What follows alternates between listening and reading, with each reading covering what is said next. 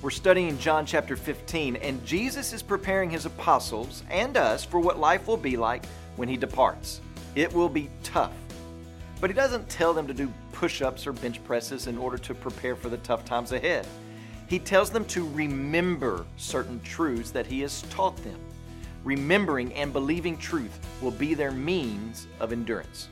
So in John chapter 16, verse 1, he re emphasizes this again. Listen to what he says I have said all these things to you to keep you from falling away. They will put you out of the synagogues. Indeed, the hour is coming when whoever kills you will think he's offering service to God. And they will do these things because they have not known the Father nor me. But I have said these things to you, that when their hour comes, you may remember that I told you. Who is it that keeps us from throwing up our hands to what looks like a hopeless situation?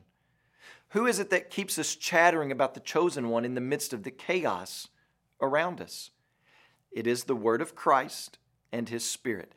That is where our strength comes from, and we are to remember these things as we walk day by day. Remember, you will be hated by the world, but you will be helped by the Spirit when you abide in Christ. So today, when you pray, please pray for Charles Costa and his family, our missionaries in Lebanon. And also remember the Mamprusi Life Word broadcast in Ghana and Togo.